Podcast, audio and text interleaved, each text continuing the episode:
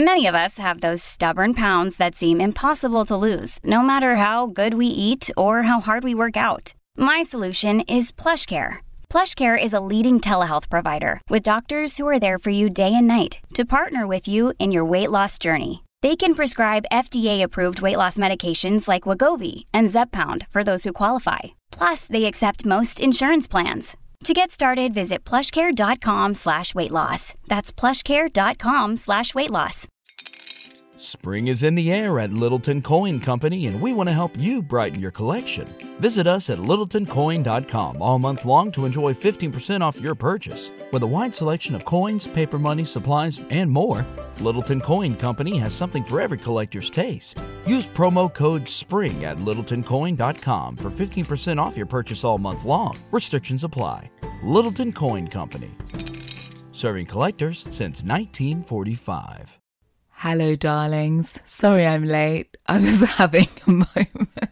okay, do it again. Hello, darlings. Sorry I'm late. I was having a moment.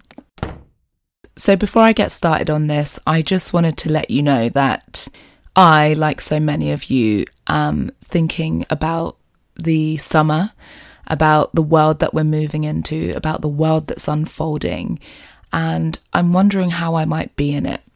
And when I think about that, I also start to sort of wonder if I'll be drinking. Will I be holding a champagne? Will I be holding a prosecco or wine? Um, I haven't had a drink in almost two years, 23 months. It'll be two years in June. And I'm just reflecting on what that's done for me the ways it's been challenging, the very intricate and specific ways that it's opened up new parts of me. And I'm curious is this something I'm going to continue? Is it something that will change? I'm not sure yet, but I wanted to share my takeaways that might be useful for someone who is in the position that I was in two years ago.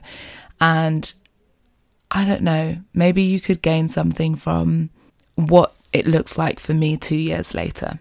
I can't wait to hear what you think, and thank you for listening. I wanted to share my experience of investigating addiction and the decision to stop drinking before getting to the point of needing AA. Most people who know me were quite surprised when I started flirting with the idea of not drinking. When I told my friend, an ex landlord, I was considering AA, he said, You're not one of those. No, no, you don't want to do that. I was living in the East Village at the time, so my local AA was downtown at this ratty old theatre on St. Mark's. I would often see an array of interesting looking people leaving on a Sunday, and I just thought it was an after party. And it was. It was the party way after the after after parties that we know. It was the party where you meet yourself again. I meet myself on the yoga mat most days, and my commitment to practice meant that my commitment to drinking was mostly non committal. I could stop drinking for a week on a retreat I could detox for a month in Jan. And actually, from time to time, I would have a few days in the week where I stopped drinking. That's balance, right? Well, yes and no. Let me give you more examples. My ego loved that I could practice yoga every day and still have the odd wild night or a cheeky glass of red in the afternoon sometimes because I was still getting shit done, wasn't I? Well, yes, kind of, but not exactly. Okay, so I'm not out getting wasted every night. I always remember what happened after a drink, and I'm not finishing entire bottles of gin alone. You need to chill. That was the voice in my head, but my heart was telling me to keep asking questions. I was still curious. If I have this under control, why am I still seeking and not fully content? In the summer of 2019, a man that I loved broke up with me. I don't know if I was madly in love with him or the idea of the life that we could have built, but that breakup over Zoom opened the floodgates of tears that I rarely let fall. And this time, I didn't want to see my girls for wine. I didn't want chocolate, and I didn't want to watch shit movies. I wanted to feel. I wanted to feel every part of that pain so badly, I think I cried extra. You know, when you retell a story and you cry at the same point each time, then realize actually you're just crying out of habit? yeah, it was that. Weeks passed and I still felt shit. And I didn't want to drink, I just wanted to feel shit forever and ever and ever. Amen. Well, I don't actually want that for my life, but you understand. Three, four, five months passed, and wow, she's sober. Unfortunately, I was now really into feeling shit. I was in another horrible, strange depression, but at least I had the awareness of it. I was meditating a lot and I wasn't drinking. So, this was the silver lining. And this is also where the lessons come in. Fatigue from dissociation meant that with this breakup, I was yearning to feel something, to face the pain that I had spent about three years running away from. Now, I wasn't in that relationship for three years, and six months later, I reduced it to just some guy I was dating, but it wasn't about him anymore. It was this devastating realization that, in true chameleon style, in a kind of badass, back-flipping, broken woman kind of way, I had avoided truly feeling. Keyword here avoid. Avoidance. Yup. It is time to get Brene Brown and Oprah on you. You know you love it. I love them. Okay, let's unpack the vulnerability in this aha moment and get to the bottom of where I was at.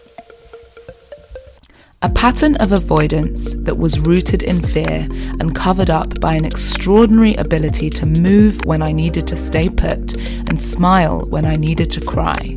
And since my awareness of what others thought of me was so acute, I was able to ensure that alcohol was not my only vice. That would be messy and very unyogi of me and very 90s. No, the, the drink, the first drink, was just the excuse. The emotional unavailability came later. But the drinking, the drinking was just the first barrier. In fact, actually, it was more like a bouncer. The bouncer that always lets you into the club. Let's call the club Avoid and Run. Imagine that if clubs were called Avoid and Run. The A&R rooms, remember that. So I got curious Alcohol was not a big problem for me at all, but it was just enough to keep me inside the A&R club and not in the fullness of my life. Not fully living, but appearing to. Not really showing up, but being there. Not being present, but always being around. Wow. Seven months into sobriety, and I decided to try AA. I went about three or four times, and honestly, it was awkward as fuck. Basically, I was struggling to say that line, you know, the line that you hear in movies. Hi, I'm Emmeline, and I'm a. Uh, uh, hi, I'm actually just temporarily. I mean, what? Hi, I'm Emmeline, and I'm just in temporary avoidance, but I'm not actually. I just. Uh, uh, yeah. That's what I sounded like. And obviously, that didn't go down well in the room. Eventually, I got the line out. I said it Hi, I'm Emmeline, and I'm an alcoholic.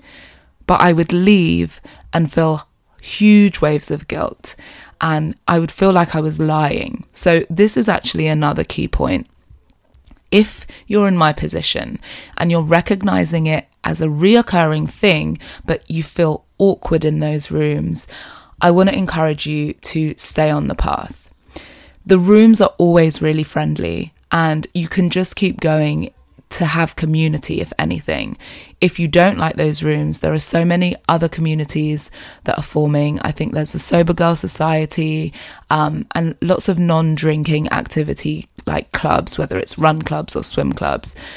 So get into that. But don't feel weird if you feel weird about going in those rooms because they're not for everyone. I luckily had friends who were sober at the time, so I just decided to keep speaking to, to them if anything came up. Now, here's the piece I want you to take away. I believe that I was in the space before AA. The place where you recognize that you're on the spectrum of addiction and you could easily be addicted, but you're not. You're waiting on the sidelines, hoping to be saved. This is such a sacred space. I believe it's the difference between a lost life and a discovery of one. It's the sobering walk home with your heels in one hand and your keys in the other. The cold concrete chills your feet, and every sweet kiss and cold drink that you had that night means nothing because you know that you will have to lay with yourself at night. And maybe you have a partner who will clean up the mess. And maybe you have a partner who is doing the same thing, but you know deep down that something needs to change. And you need to take it seriously. I'm here to encourage you. And, you know, I'm going to be honest. It's not very fun.